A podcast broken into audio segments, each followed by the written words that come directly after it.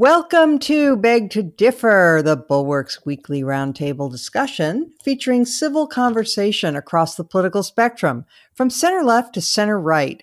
I'm Mona Charen, syndicated columnist and policy editor at the Bulwark. I'm joined by our regulars, Bill Galston of the Brookings Institution and the Wall Street Journal, Linda Chavez of the Niskanen Center, and Damon Linker of The Week. Our special guest this week is Charles Lane, columnist for the Washington Post. Welcome, one and all. All right. When we last gathered, um, we had some, well, Bill in particular had some criticisms of, uh, of the president elect's choices for the cabinet. Um, and so I am going to turn to you first, uh, Bill Galston, and ask how you think Biden is doing this week. Do, do you have any uh, desire to revise and extend your comments from last week, or or double down? I was afraid you'd ask me that question. uh, look, uh, at this point, uh, to quote our soon to be former president, it is what it is. Uh, you know, there is an unfortunate aura around the selection process, which is uh, more prominent than I thought it would be, although perhaps I should have anticipated. You know, an aura that the president elect is scrambling to fulfill the demands of different groups one by one. Uh, perhaps that's inevitable, uh, but I do think that it reflects uh, something about the the disparate coalition uh, that uh, that the president elect stitched together in order to win the election. Uh, perhaps it was inevitable that it would take on this transactional cast. Uh, and I am not inclined to be critical of the competence of, of individual people who have been selected. Uh, but uh, I am, uh, I will confess, not thrilled by the narrative within which these individual selections seem to be embedded. How much of a difference that will make in the long term, I don't know. Uh, my my fear is uh, that this kind of transactional behavior will continue once the administration gets underway, and that will make a difficult job of governing in these circumstances even more difficult. But beyond that, I really don't want to extend my remarks. Linda, um, do you get the sense that um, you know, that there's something kind of slapdash about this. I mean, there have been some great appointments. There have been some wonderfully competent people. I think Janet Yellen met with uh, universal acclaim as Treasury Secretary, and Tony Blinken at State. You know, is, these are these are good appointments. Um, the um, gal who's going to be at the UN, something Thompson, I can't remember her full name, but she seems really good. Um, on the other hand, um, you do get a sense, don't you, that they're just sort of like choosing people for but without much regard for which post they're going into. You know he wanted susan rice and he didn't want to put her in a position where she would need senate confirmation so he made her domestic policy advisor even though her whole career has been in foreign policy. Um, and and they, exactly. they had time right? They had lots of time to think about who they were going to shoot. Oh, who he had lots of time anyway. What what do you? What's your impression? Well, my impression is that number one, that we saw the first string of appointments, which were financial and um, foreign policy appointments, and they, I think, everybody applauded as really, you know, pretty first-rate appointments one of the things that tells me is that those are the things that Joe Biden, Biden, cares about and is most experienced in. Foreign policy has always been something that he had great interest in, that he has great depth of knowledge in. And of course, because of the experience uh, coming in in 2009 during the middle of an economic crisis, that's clearly another area. And obviously, we're in another uh, economic uh, crisis uh, as we speak. So, I think he had given a great deal more thought to those appointments.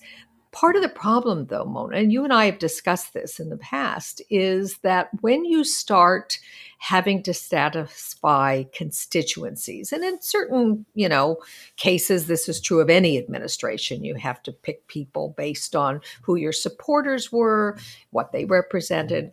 But he's going, I think, really overboard in trying to satisfy sort of the uh, checking the boxes on various appointments that they meet uh, this defined group of uh, ethnically and racially diverse. Uh, now we have Pete Buttigieg, you know, the first openly gay uh, man to be uh, nominated to a cabinet post. Um, and so I think that's part of the problem. I mean, Pete Buttigieg, I, I think it's great that he's getting an appointment. Why transportation? I don't know. Um, it seems to me there might have been something uh, more apt uh, for him to choose. One of the things I'm most worried about, I will tell you, is that two of the appointments that are coming up, or actually three, there's Department of Labor, Department of Education, and AG. And particularly in the Department of Education, the people that are being talked about now, one is a former uh, Howard University dean uh, Leslie Fenwick, uh, she's a real ideologue, and she has been opposed to every effort in recent years to try to uh, introduce a modicum of uh, reform into the education system to give poor parents the opportunity to send their kids to different kinds of schools. And so I think that um, that is very worrisome. And if he's doing this, picking people based on race, ethnicity, and you know what uh, constituency do they satisfy, he's going to get himself into trouble. Damon, you had some tart words on Twitter this week about the the discussion of Buttigieg, not necessarily about Buttigieg himself. Um, do you um, do, do you get the sense that that he's just being you know offered this to uh, burnish his resume? I think you said something along those lines. I have to be honest, Mona. I do not remember tweeting that. It's entirely possible I did, and it's already kind of been, you know, lost in the cyber blur of the past. Oh, okay. Um, in general, I, um, I, I don't have a lot of objections to Buttigieg being, uh, you know, transportation secretary. I don't frankly think he has any portfolio of expertise that makes him a natural for any cabinet pick. I mean, there is no Department of mid-sized city municipal government or something like this, or linguistics. Um, or, yeah, exactly, like linguistic felicity, uh, Nor- Norwegian. Uh, I, I, I, I, don't quite know. Now, if he is, yeah, he clearly he dropped out of the race in the primaries at the perfect time to give Biden a big boost. He's, you know, this is as old as Democratic politics, small d Democratic. He's going to get rewarded in some way if it's going to be a cabinet pick. I think uh, transportation is is as both absurd or natural as any other.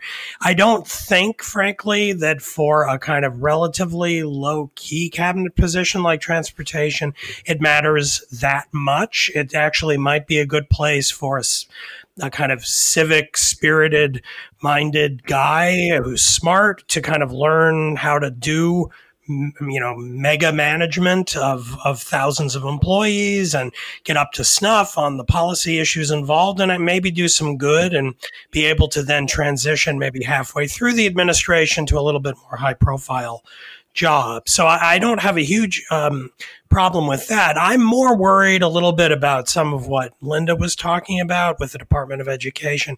In general, my main concern is that I think it is better for Democrats if they take the foot off the gas of the culture war.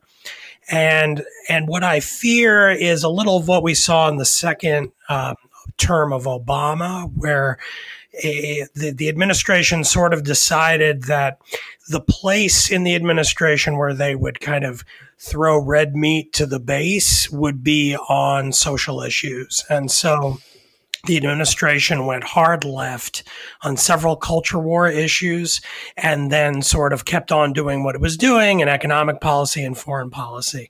I would I would consider it a, a shame if Biden went that same path by sort of allowing HHS and education and the, the those are the cabinet positions that are kind of culture war lightning rods to give them to left wing ideologues. I think would create problems. Now, maybe maybe putting left wing ideologues in any cabinet position would be bad, but um, I, that there is a kind of there is a history of that. Uh, under Obama, and uh, that makes me nervous. Yeah, but, no, that that's that's an excellent point, and he has already put Xavier Becerra at HHS, and he's and he's a culture warrior. There's no doubt about it. Um, right. Yeah. So, um, yeah. Okay. Um, so, Chuck, um, we're we're hearing that they're very close to a stimulus or relief bill. That uh, they're going to come to an agreement. They say about a nine hundred billion dollar um, plan uh, that would, you know, have something. The, both sides will have had to give up something. Um, first of all, what what's your sense? Uh, uh this is a two parter. First, uh, first is what's your sense of why they were able to get there now. Um, one one headline that caught my eye was um, that uh, McConnell told his caucus, Kelly and David are getting hammered. He said that would be Kelly Loeffler and David Perdue, the senator uh, senators from Georgia, obviously. Um, so, what do you think is motivating this this sudden agreement after such a long period without? And then I have a follow up. Well, first of all, thanks for uh, having me on this great podcast for the first time. Um, Pleasure. Thanks and, for coming. And, and, second, I guess, I guess uh, my, I don't know, is it an initiation right that you have to have a two part question? From now on, it will question. be. um, but uh, I, I, think, uh, I think, unfortunately, because the country needs policy in this area, politics uh, have controlled the pol- uh, the process. Uh, there should have been a deal several months ago, but obviously both parties uh, were reluctant to pull the trigger before they knew who was going to win the election. And I think partly Nancy Pelosi has kind of come to the table on this now because um, she she lost a lot of leverage uh, when the the House majority, sh- quite unexpectedly to her, shrank. Um, and her gamble that if you held out um, until after the election get a much better deal uh, didn't pay off. And in fact, from the Democrat, from the point of view of Democratic priorities, this is a much worse situation. Um, I think the uh, key move on the Republican side here was Mitch, Mitch McConnell's uh, willingness to, um, you know, give up on his demand that there be business uh, litigation protection Of course, that cost the Democrats their state and local aid. Um, and you're right. There's one more election to go. It seems like we always have another election, um, but this double Senate election in Georgia probably gave both sides and uh, the incentive they need to show that they're uh, capable of governing and helping out their candidates in Georgia. My sense is that maybe McConnell said that to his caucus just to frighten them. Uh, who knows if it's really going to be all that decisive? I think that that one is just a pure, you know, partisan struggle down there. I don't know how many votes are actually going to turn on this stimulus thing. But certainly, if you wanted to uh, get somebody like Ron Paul or Josh Hawley who might make trouble, trying to get him back on side, that would be one way of scaring them. Mm. Uh, I think also, well, we'll get to this in the third segment, but I think Ossoff is running ads uh, touting the fact that he needs to be sent to the Senate to get relief um, about uh, about COVID. So there is that. Um, okay, so the second, the, the, the part two is this. Uh, you you had a really interesting column a couple of weeks ago about changes in the profession of economics. People are rethinking the whole question of how much government debt is too much and what the effect of government debt is on the economy and specifically on interest rates. So, can you just briefly um, summarize? The old wisdom was that too much government debt crowds out private investment, right? And now people are rethinking that, right? Well, um, I wrote the piece in part uh, based on a conference at the Brookings Institution, and the central piece of research presented there was by Jason Furman, who had an astonishing statistic at the he's an economist uh, formerly the Obama administration and now at Harvard that that the uh, I'm going to get these numbers slightly wrong but the orders of magnitude are correct that that basically the federal debt as a percentage of the GDP has quadrupled in the last uh, uh, uh 20 years uh, and interest rates have gone from on the 10 year bond 4.3% to negative 0.1% in inflation adjusted terms. So, you know, the, the, at a certain point, the, um, people just had to kind of process that new reality, which is that the government is borrowing a tremendous amount of money and not crowding out private investment. To the contrary, the market seems to be signaling that they want more and more, they want to buy, investors want to buy more and more uh, US debt. So, in those circumstances, it makes um, uh, all this borrowing that we're doing to uh, cope with the coronavirus emergency suddenly seem not just something that can be managed, but something that's actually almost um, you can't afford not to do it. Mm-hmm. And um, this is really uh, going to change as we go forward in the next four years, going to change the entire dynamic in terms of talking about the budget, talking about priorities and spending on Capitol Hill, um, which, you know, I think you might summarize as saying the hypocrisy that Republicans used to show about caring about the budget and then cutting taxes um, is now kind of, uh, what's the word? It's kind of been superseded by the plain fact that they don't even need to be hypocritical anymore. And, um, on the Democratic side, this is tremendous validation to what they wanted to do anyway. So I think you put it all together and deficit politics, you know, pending the next crisis is going to be is is not going to be a, a part of the mix for the first time in a long time.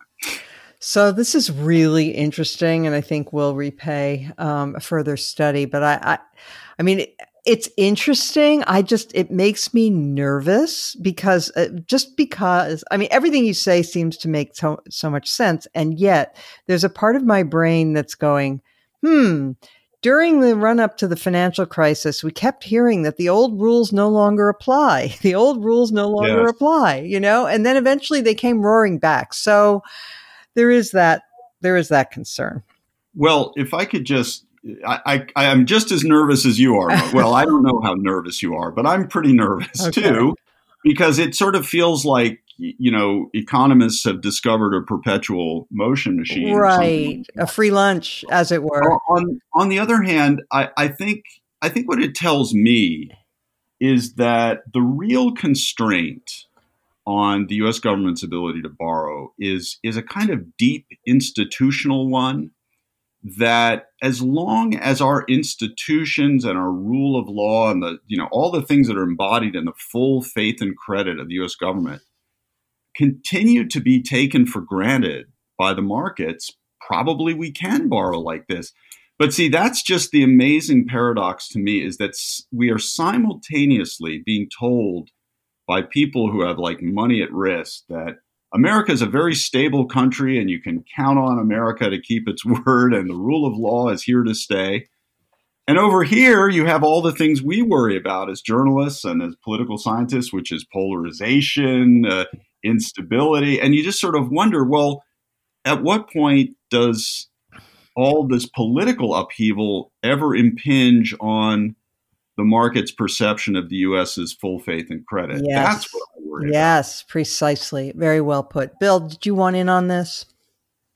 Yeah. Uh, I mean, this has led economists to think much harder than they have in the past about the causes of the astonishing long-term decline in interest rates. Right? We're we're pretty much into our third decade uh, of, of, a decline. Uh, I can remember when I took out my first mortgage in the Washington, D.C. area uh, in 1984 uh, at an interest rate of 13 and 7 eighths percent. That was for a 30 year mortgage. Mm-hmm, mm-hmm. Wow. Uh, those rates, those rates are now down almost exactly 11 percentage points. And even, even if you do the inflation correction, the real real return on 30 year mortgages for people supplying the capital is way down. And so this has given rise to a lot of questions about, well, what the heck is, what the heck is going on? And economists are beginning to zero in on large structural changes in the global economy, including the aging of populations, uh, and uh, the fact that the growth sectors of the economy require a lot less capital investment per unit of value added than was the case in the industrial era. Just take a look at where all the value is being yeah. added in the U.S. economy economy right now, uh, and so perhaps private sector demands for capital are not going to be uh, as strong as a share of GDP as they were during the industrial era, in which case the whole crowding out phenomenon diminishes in importance. Mm-hmm. Uh, there are many other many other structural factors that are being talked about, but this this could be a secular as opposed to cyclical change in the nature of capital formation and, and borrowing. Maybe. Mm-hmm. Having well, said that, having said that, Mona, the reptilian portion of my brain is exactly where yours is that uh, you know it you know it's easy to see how you know the borrowing of money, which has been accommodated by the printing of money in many cases, uh, could easily lead to an inflationary spike once the once the depressing effects of the coronavirus have been removed. Uh, and that could make people aware of the fact that this orgy of borrowing has been sustained by low interest rates, which enable individuals and governments to do it almost cost free. Uh, and I don't think this free lunch will last forever. I just want to say, Mona, first of all, Bill did a great job of uh, fleshing out my summary, making very important points. But there is a really important distinction, which is between the deficit and the debt as such on the one hand, and budget priorities on the other. So, very often, I think in the past, political debate has used the deficit as sort of a proxy for saying, I don't agree with your budget priorities, you know? And I think that's the kind of politics yeah. I think may go away. But none of the none of this is to suggest that it doesn't matter what government spends its money on. And in fact, right. the challenge is really going to be to use all this cheap borrowed capital efficiently and for productivity enhancing uses. And that's, uh, I think that's where the challenge is going to be. Right, right, right. I mean, I, I, heard an economist sum it up as saying, look, borrowing is neither good nor bad. Uh, borrowing for um, you know, for long term growth, you know, to to build roads and bridges, to invest in your own education if it's an individual. Those are those make sense. Those those those that kind of borrowing makes sense. You know, borrowing to buy another new car when you already have one, that doesn't make sense. And uh, similarly, you know, a lot of the things that are just discretionary or just nice to haves um, in government spending are not the sorts of things you should borrow for. You know, those are things you spend a surplus on, and we haven't had one of those since the Clinton administration. Um, okay, let us turn now to um, to what's happening politically because uh, Chuck, you set this up perfectly because we're we need to talk about the state of the Republican Party and the craziness that we have seen because uh, you know it does it does impinge upon our stability as a society.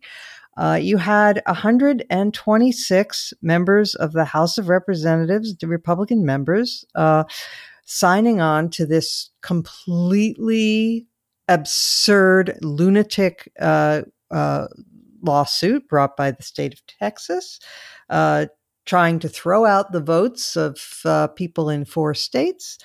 Um, and 17 Republican attorneys general joined him, making 18 total states uh, signed on for this.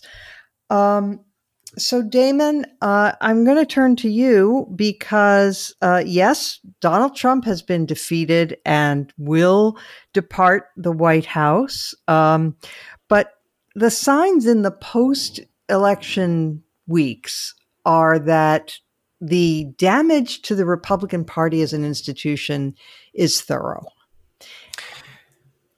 Yeah, well, absolutely. I mean, it, there are two main things that I'm concerned about, both of them in the in well, one of them in the kind of medium to longer term, one of them in the short term. The the longer term one, which I've harped on on a number of our shows, uh, in recent weeks is is the effect of of this battle on uh, public opinion on the right, and the fact that Trump and his enablers are creating a large cons- constituency uh, among Republican voters who are living in a kind of upside down fantasy world in which Trump won the election in a landslide and the combined institutions of American democracy, along with uh, the media and the Democratic Party, colluded to deprive him of this. So it was a stolen election.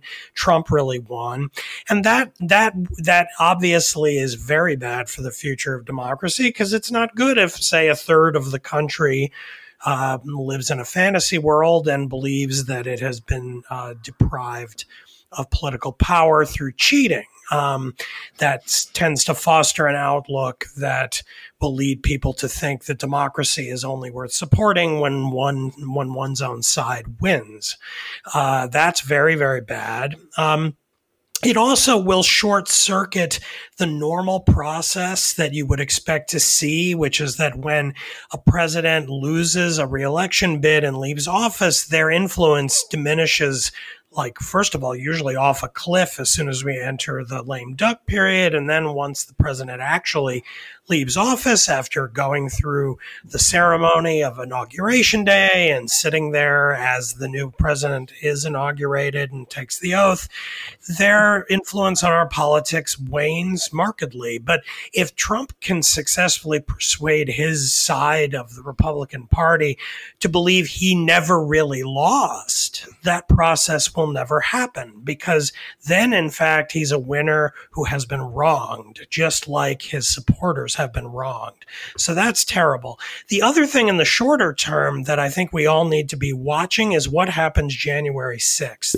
Because January 6th is the kind of the next step in this you know, a lot of people I think are paying attention to these details of the transition process in a way that they probably hadn't before. That, you know, oh, the electoral college vote on the 14th of December. Oh, that, that's an important event. I never realized. Um, so we had that this last Monday. Biden, you know, easily sailed through as one would expect. He won again. But on January 6th, the next stage happens, and that is when both houses of the new Congress meet the votes are tallied. Usually, then the vice president, the sitting vice president, Mike Pence, has to affirm that, in fact, Joe Biden is the president elect. Now, first of all, will he do that? Will Pence stand up before the world and declare that Donald Trump lost? That's an open question. Secondly, there's the question of if one senator of either party and one House member of either party raise an objection about the vote count in any state, the two houses have to go debate for two hours about whether to accept that that state's tally, and then there's a vote. Um, how many Republicans if assuming one in each, you know, maybe Rand Paul would be the senator who would raise such an objection in, in the Senate, um, and then there are any number of House members who might do something like this. If there is such an actual vote, I have no doubt that Biden will prevail because there are certain Republican senators who are on the record saying that yes, Biden won. But how many, how many say Republican members in the House are going to vote, put their their names on the record? Saying, in fact, I don't believe that Joe Biden is the legitimate incoming president of the United States. That's the next uh, thing to worry about and thing that can uh, really poison things going forward. Linda, I see your hand is up, and, I was coming to you anyway. I, I just, I just, you know, it strikes me that people sometimes say, well, you know, it doesn't, these things don't matter. People shrug it off. They know that all of this is just performative, that Biden really won. No, nobody takes these claims of fraud seriously.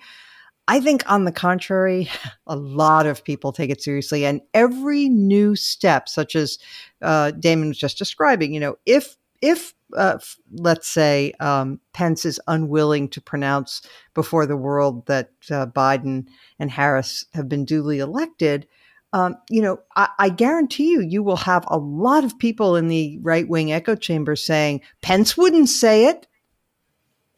Well, uh, if in fact that happened, I think you would have a lot of people uh, that would say that. I, by the way, don't think that Pence will will play that role. Uh, he's been very quiet. You know, he's not been out there like some of the others. You know. Uh, pushing these conspiracy theories. He's sort of keeping a low profile, and I think that's been good. But I will tell you, Mona, yesterday I spent a couple of hours watching the hearings uh, in the Senate that were only, by the way, broadcast on the Fox News channel. They weren't on CNN or MSNBC or anything else that I could see. Um, and I listened to these hearings and I listened to Rand Paul.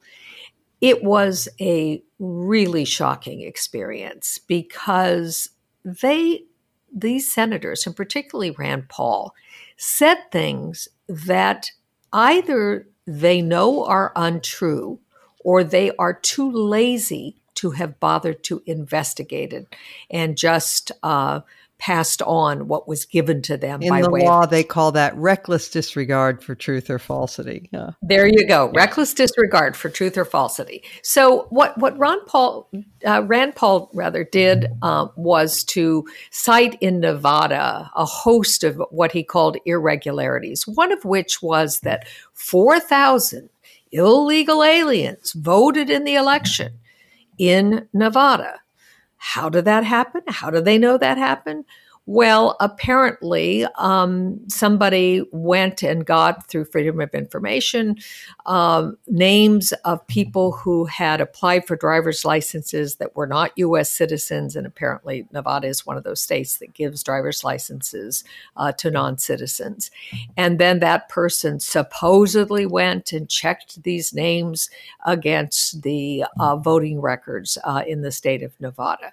Well, you know, that sounded pretty ominous. So, of course, I did a little research. It took me about eh, three minutes, four minutes um, to find out that this had, in fact, been adjudicated. Um, it had been looked at by a judge. And what the judge had said in that case was there is absolutely nothing to suggest that the names that have been pr- presented are in fact names that were given uh, by the motor vehicle, nor uh, has it been uh, proven that uh, they have been properly cross referenced. And so he basically said, We're not going to accept this evidence. And he did that in a number of things. And that was one of the things that was most disturbing. Ken Starr, in uh, his testimony yesterday before Ron Ron Johnson's committee said, well, yes, you know, 50 uh, cases have been thrown out, but they've all been thrown out on technicalities. They have not had judgments of facts. You know, these are, as I say, these people are either too lazy to have bothered to look. You can read the opinions online.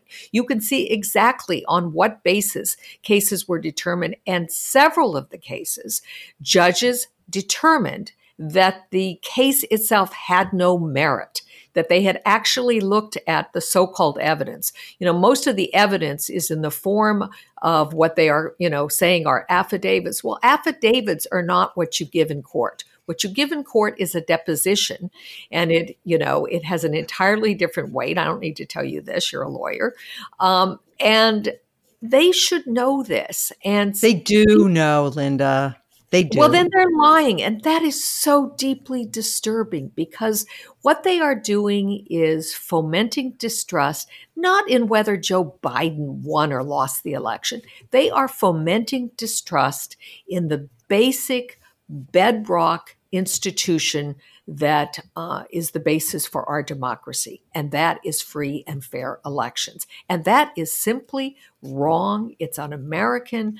Um, I think it's just the worst uh, behavior that I have seen in my lifetime in politics.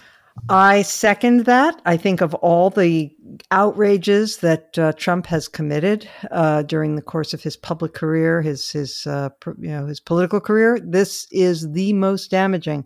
Uh, also, quick point of personal privilege. Uh, I just want to say that I am so sorry that I gave a blurb to Ken Starr for his most recent book uh, a couple of years ago. I, I regret it deeply, and I if I could withdraw it, I would.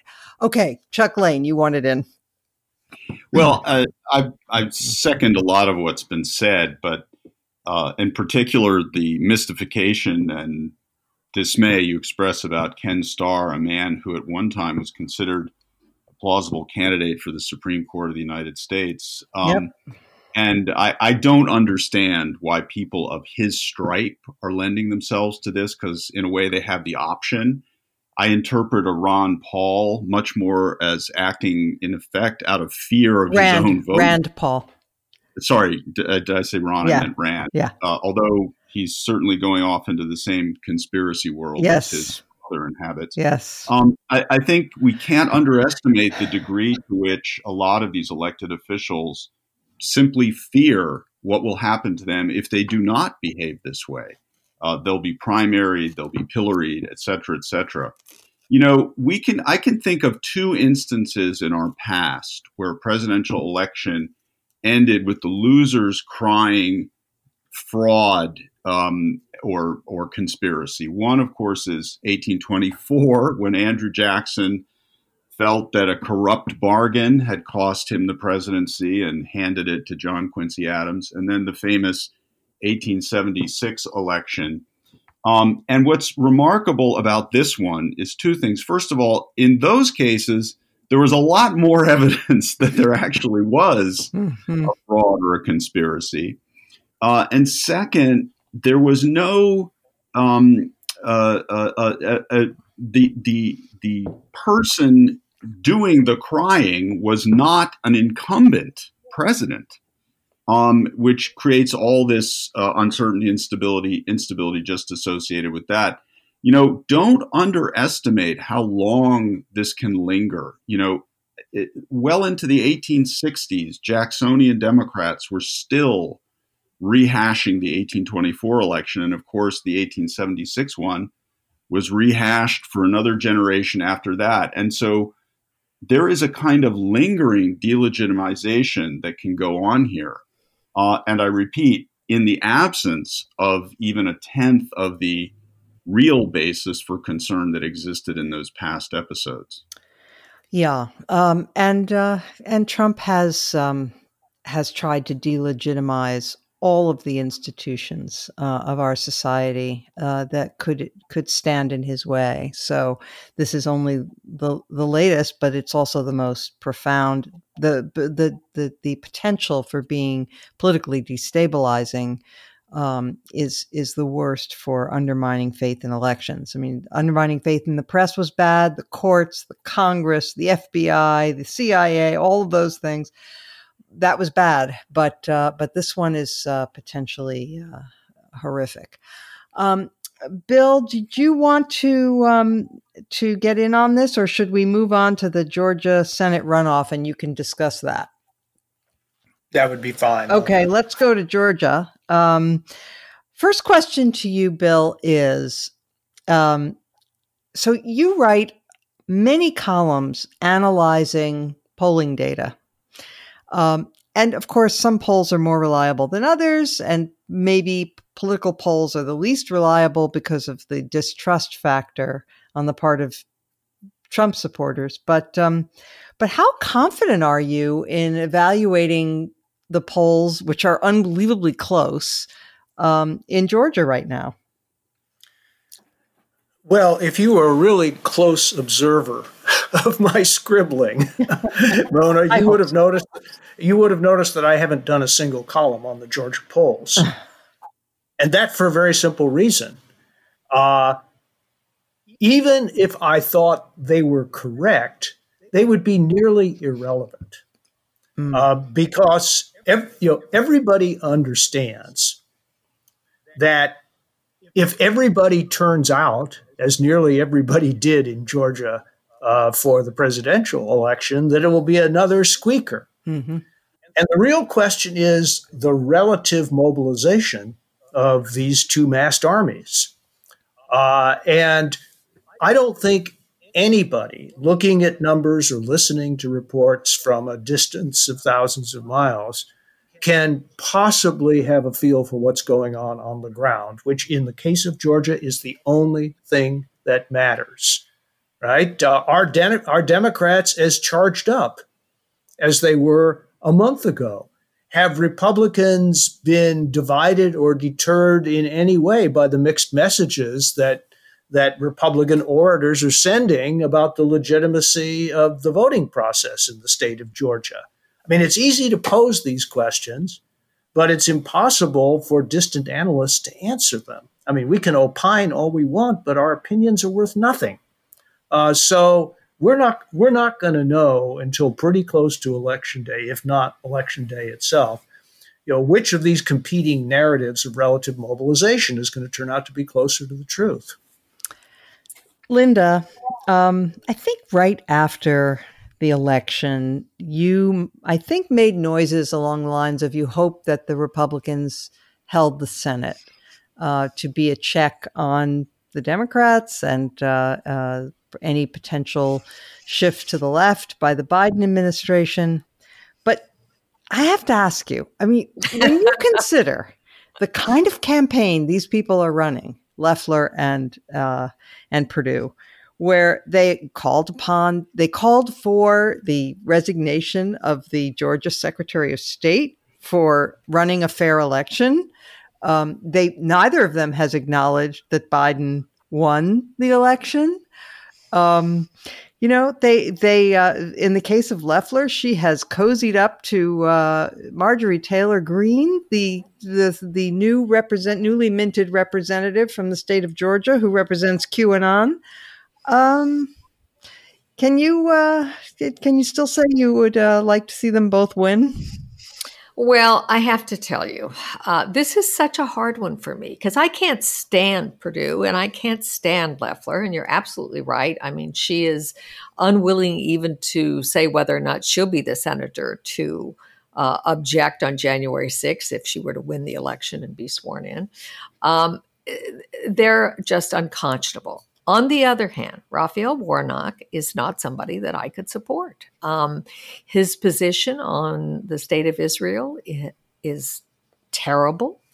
Um, you know, I have very strong support for the state of Israel, and that is yep. a, a, voting issue for me. Um, so, you know, past what's, you know, the turmoil that's going to come, um, I certainly, if I were a resident of the state of Georgia, I probably would vote for Ossoff, but I probably, I mean, I not probably, I couldn't vote for for Warnock. I probably leave it blank. I don't think I would vote for either of the other two. But in terms of what my wishes are, I think Warnock could be a very um, bad person to have in the Senate. Mm-hmm. Uh, Perdue and Loeffler would be uh, bad in different ways, but on areas of interest to me, substantively on policy, I'd probably, you know, I'd still probably rather see the Republicans re- retain control. I mean, I, I, this is painful for me to say, and I know it differentiates me from some of my other never Trump friends. But um, well, it is Warnock's views on uh, on Israel. At least his past views they may change. Uh, but mm, uh, they, yeah, they seem they, they, they, seem per, pretty deeply. They seem sort of um, knee jerk gut kind of uh, yeah. positions. So Mm-hmm. Yeah, mm-hmm. he might be he might be persuaded that it's not in his interest uh, to continue to maintain those views, but they are deeply troubling to me. Yeah. Damon, um, early voting has started in Georgia. Turnout is high um, for whatever that means. Who knows? Um, do you um, do you think the uh, well? I mean, you know, one of what what do you get? What do you sense is at stake? I mean, do you imagine that if the Democrats win both of these races, that this will mean, uh, uh, you know, well, Kelly Loeffler says it will you know, beat socialism. But of course, even if they win, they will still have the narrowest majority. It would require the vice president to break a tie. And um, they really wouldn't be in a position to do, uh, you know, to do a Green New Deal or any of the other things that make conservatives tremble. No, no, none, none of that is is going to be in the cards. No matter what happens, it wouldn't have been in the cards if the Democrats got their their wishes for the best possible night on November third, and they had say fifty three or fifty four seats. It wouldn't have happened then either because no. that's still pretty narrow, and uh, it still would have left a series of, of very uh, very moderate Democrats in a position of a lot of power, people like Susan Collins, and uh, and so you're uh, you you got them, uh, you know, got Susan Collins on the right, and you've got Democrats who are equally sort of moderate to conservative, and they would have had a lot of power, and so. I mean, I would say that if the Democrats win control, of course that matters. Uh, having power uh, has all kinds of consequences that are good if you want Democrats to be governing. Uh, and where it will really matter is in judicial appointments. Uh, that I think is the mo- easily the biggest deal because it means that the Senate will be able to approve judges that Biden nominates, whereas if Biden nominates judges and McConnell is still in charge of the of the hall, things are going to grind to a halt pretty fast, and certainly so if there's a Supreme Court opening. Um, on the other hand, I would say that um, what's interesting is just thinking in terms of the politics of the situation. If if Democrats take charge, that actually could for 2022 be good for the Republicans because then they are relieved of the responsibility for making decisions and governing. It'll give them some something to run against. Anything that happens that they don't like, they can just blame it on the left and the Democrats, and that could in the end make for a better midterm for Republicans. So it's very hard to sort of think through any scenario that is unambiguously great for either side, um, and especially for the Democrats, simply because it's just too narrow uh, to make a difference. So I would say, yes, it does make a difference if the Democrats win both seats in Georgia uh, in all kinds of smallish ways, but it's not going to blow things wide open. It's certainly, I mean, even if Biden had 60 votes, he wouldn't be passing socialism because he's not a socialist and he doesn't want to do that. Um, it would certainly make a difference in what they can accomplish, but what they tried to accomplish would not be that. It would be something a lot more mainstream than that. Right. And um, and even as you say, if they had had 53, 54 senators, um, they wouldn't have eliminated the filibuster because a number of those Democratic senators have said they have no wish to do that and would have voted against it. So, um, uh, so Bill, did you have something to add uh, to this? Yes, I do, Mona. Uh, I think that the control of the Senate matters for some additional reasons. Uh, first of all, if you organize the Senate, uh, that means that you have uh, that you control the committees, and that in turn means that you you control the process of oversight and investigation. And you don't need to be a deep student of the Congress to know that administrations can be hamstrung and harassed uh, by the aggressive use of the oversight uh, the oversight process. Secondly, uh, if you have even 51 votes in the Senate uh, and you're politically skillful, you can actually pass important legislation in the so called reconciliation process, which does not require 60 votes. And many, many important economic measures have been passed through precisely that process. Uh, so, uh, you know, whatever the long term ambiguities of Democratic control of the Senate, I guarantee you uh, the president elect uh, would much prefer uh, 50, 50 plus one votes in the Senate to only 48 Democrats. Not even a close call. Oh, yeah, for sure, for sure. Um, but um, I guess what I was responding to was the idea that's out there, and it's certainly in some of these ads, um, you know, that the that the Republicans are running, which suggests that uh, that you know that, as usual they're saying you know this is doomsday if the Democrats win the majority. Um, but well, um, that's just a, that's just for fundraising yep, purposes. Yep, yep, yep. right? Well, they, uh, yeah, yeah. They, they, must they must know how preposterous no, it is. I don't believe I don't believe that people who do politics for a living, as many of the admeisters do, uh, are under any illusions about what the real stakes are. Right. Um, but Chuck, speaking of money, um, there's a vast fortune, I don't know, billions being spent on this race. Um, and um, it's really uh, the the money has come to be almost superfluous, right? Um, when there's this much attention and so forth on a race, uh, so many people coming into town, like every major Democrat and major Republicans are coming in to campaign for the for the candidates. Uh, you know, are, it, should donors hold on to their cash and just say, you know, we're not getting our money's worth when we contribute? If money decided everything in politics, we'd be discussing the incoming Bloomberg administration. yes, right yes. Um, so I, I actually think a major lesson of this entire political year is uh, the limited effectiveness of money beyond a certain point. And so I, you know, I President Steyer would be another example of uh, a fool and his money who were soon parted. Yep. Um, the the uh, point you make is that yes, in a in a base mobilization campaign like this one in Georgia, after a certain point, these ads are superfluous, and a lot of consultants and ad buyers are just pocketing a windfall. I just want to say a couple points on the issue of control of the Senate, and in a way, this circles back to what we started with, which is the cabinet. You know, in the alternative universe, the Democrats anticipated where they got 52 or 53 seats uh, would Joe Biden have picked different people for the cabinet? That's a sort of a tenth planet I wonder about. Mm-hmm. Um, that you know he seems to be selecting certain people, Tom Vilsack being a good example, just because they can get confirmed.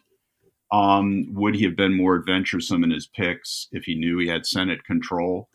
Um, and secondly, uh, you know, on the question of uh, whether it makes a difference whether it's 50 50 or 52 48, um, I would just say that this is a this is a bit of a, re, a rebuttal to our kind of I think assumption that the Republican Party is in deep trouble. Um, I mean, the Republican Party is in deep trouble in all the senses we're talking about. It's an intellectual mess. It's riddled with fantasy and dishonesty. And yet, electorally, it did way better than expected, except for mm-hmm. the presidential line in this election uh, did well in state legislatures, did well in the one governor's race, did well and much better than expected in the House.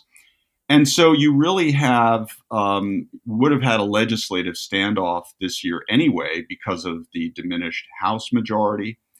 And we are in this bizarre um, circumstance where a party that basically is is bordering on sort of you know I don't know what, what I can say, an incoherent message, um, is nevertheless in pretty good political uh, condition. And I just wanted to throw that out there because that is a really important disconnect that we're all going to have to live with. Well, that is very true, and of course, it it undermines the case that's you know we were hoping to make that Trumpism is is poison uh, from the from a purely electoral point of view. The Republicans did not learn that lesson. There's no reason for them to learn that lesson.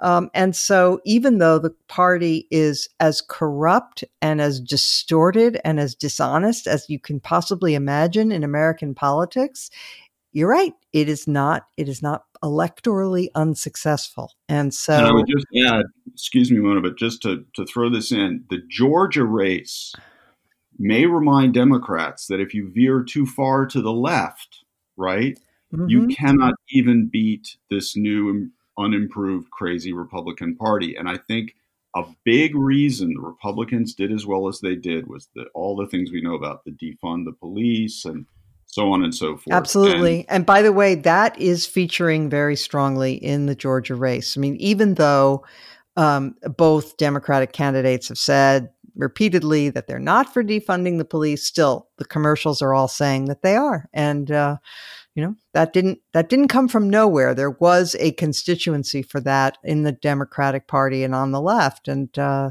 and they're you know republicans are wrapping it around their necks.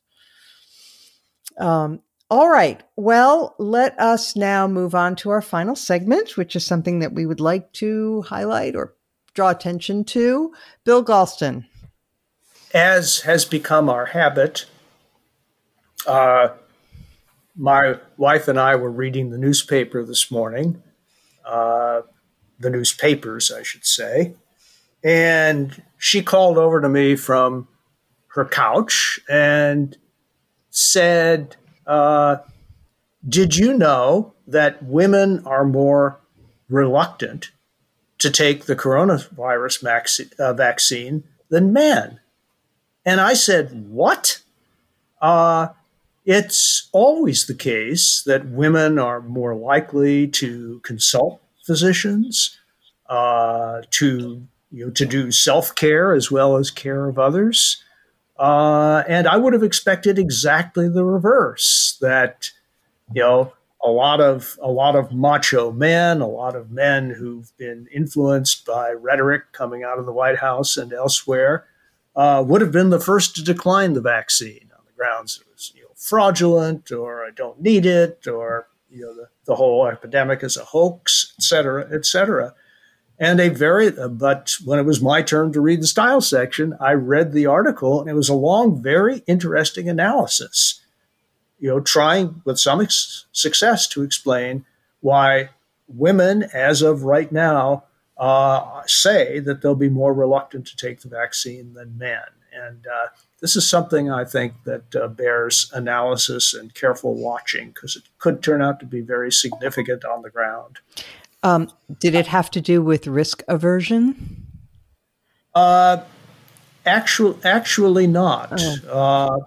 Uh, uh, at least that that wasn't the major explanation put forward. Uh, because there's lots know, of data showing that women are much more risk averse than men. You know, like if you compare women and men and like what kinds of investments they're willing to to consider, women always go for safety over uh, over greater return. And when it's you know there are a lot of areas of life where women go for security and men are more adventurous.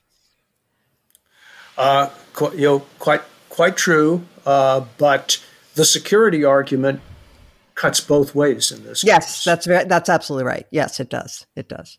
All right. Well, I'll have to read the article. Uh, Damon Linker. Um, yeah, well, uh, this week, I guess the thing that I read that uh, I found most uh, stimulating and I would like to recommend is a piece in Texas Monthly titled Gladden Pappin Wants to Make Conservatism Great Again. This is uh, by Daniel Oppenheimer. It's a profile of Gladden Pappin, who's a conservative uh, founder, uh, co founder, and co editor of American Affairs, which is a quarterly that was founded about three years ago. Um, and he represents kind of the leading edge of the intellectual uh, movement on the right to try to rethink what conservatism can and should be in the post Trump era, which is, in his view, uh, turning uh, the, the Republican Party into a big tent, big spending party that's economically populist and socially conservative.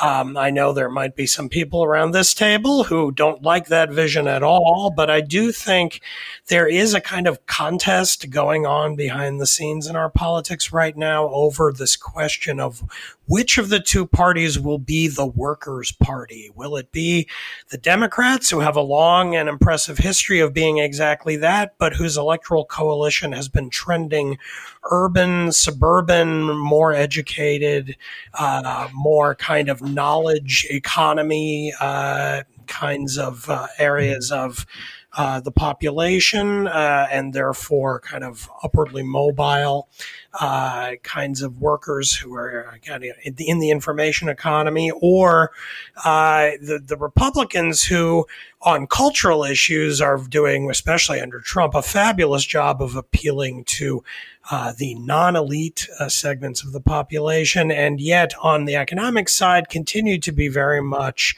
focused on kind of upper income tax cuts, corporate tax cuts, business uh, friendly moves that don't necessarily translate into a populist vision. So Pappin is a, is on the Republican side trying to make that rhetoric about being a workers' party a real thing, and uh, it's a well done profile and uh, stimulating about an important issue right now. Okay, Linda Chavez. Well, I got past uh, this article by a friend, uh, a, another conservative, um, and he described it as the single most brilliant analysis of what Trump has done to America that he has read. It's by Jonathan Rauch, and it's What Trump Has Done to America. It's basically an analysis of the way in which um, the uh, Trumpists have essentially. Um, reorganized what what uh, the the way we think of democracy. And he makes note of Michael Oakeshott, who uh, defined um, various regimes as either nomocratic, uh, that is those who hold themselves accountable to public processes such as voting, where they don't know what the outcome is, and those that are teleocratic. Uh, and they uh, believe that legitimacy, legitimacy comes from follow, not following the rules, but rather from obtaining the desired results, the sort of, you know, Machiavellian uh, uh, view that uh, you know whatever um, results you want the the means uh, you you adapt whatever means are necessary to get that result uh, anyway i think it's a it's a good read and gives a slightly uh, more philosophical uh, analysis and so i recommend it. What publication? Uh, the atlantic oh, sorry. Oh, the atlantic. Okay.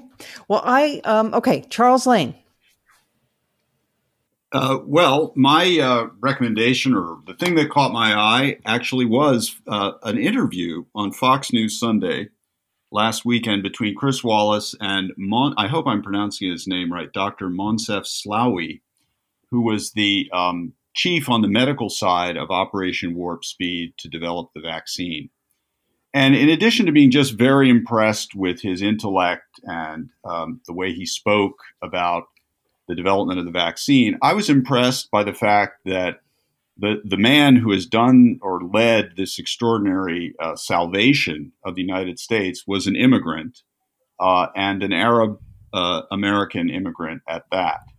And um, to put on, to- on top of that, this was um, a, a, a, global or at least an international effort, this development of the vaccine, that there was a German company uh, BioNTech, and of course Pfizer. I guess its roots are German, but this was. Um, it struck me that the extraordinary development of this vaccine in less than a year, defying all the predictions, was a huge tribute to the openness of Western civilization, its willingness, uh, the fact that the United States is a destination for brilliant uh, scientists from all over the world who want to do their research in an open society with ample resources. And uh, all by itself, strangely enough, this was President Trump's uh, operation, and its success is a, in many ways a, a refutation of the things that he stands for um, as a, in in politics. So I was kind of a little bit inspired by that. Um, I would say completely fair, although I, I would just say uh, I, this is very unlike me, but I don't know what's possessing me. I should say not everything Trump stands for. I mean, he is pro business anyway. So this is kind of a victory for um, a big private industry, the uh, pharmaceutical industry, which takes a lot of uh, heat from some people. So anyway, um, okay, I would like to draw attention to a piece that also appeared in the Atlantic. Uh, called Facebook is a Doomsday Machine by Adrienne LaFrance. Um, it's uh, it's a very good provocative piece where she argues that face the damage that Facebook has done to our society and to societies worldwide um, is not you know, I'm not going to overuse a cliche, but it, it, it's built into the architecture of the thing. Is her point, and um, I think if you read her piece, which really doesn't attempt to be balanced, it's kind of an attack on on Facebook. Read her piece, and then also pair it with uh, the movie that is available. It's a documentary on um, Netflix called "The Social Dilemma." Uh, which uh, is also a sort of exploration of what social media is doing to our minds and our ability to reason and uh, and to to come together. Um, so those two things I think are uh, are provocative and uh, important for uh, for our society going forward. And with that, I just want to add quickly that um, it is the gift giving time of year. And if you are so inclined, I hope you will consider giving a gift of the Bulwark Plus membership, uh, which entitles uh, people to not just these podcasts. Our podcast is is no charge, so is Charlie's, but we have other podcasts that are only available, and they're fabulous, and they're only available to members. Um, and we have uh, three daily uh, newsletters as well as our live streams, which we've been doing on a consistent basis now for the last several weeks. We're going to do one tonight. So if you are interested, just go to the website and go to sign up for the Bulwark Plus. Uh, want to thank Charles Lane for joining us, and uh, we will be back next week as every week. Thank you all.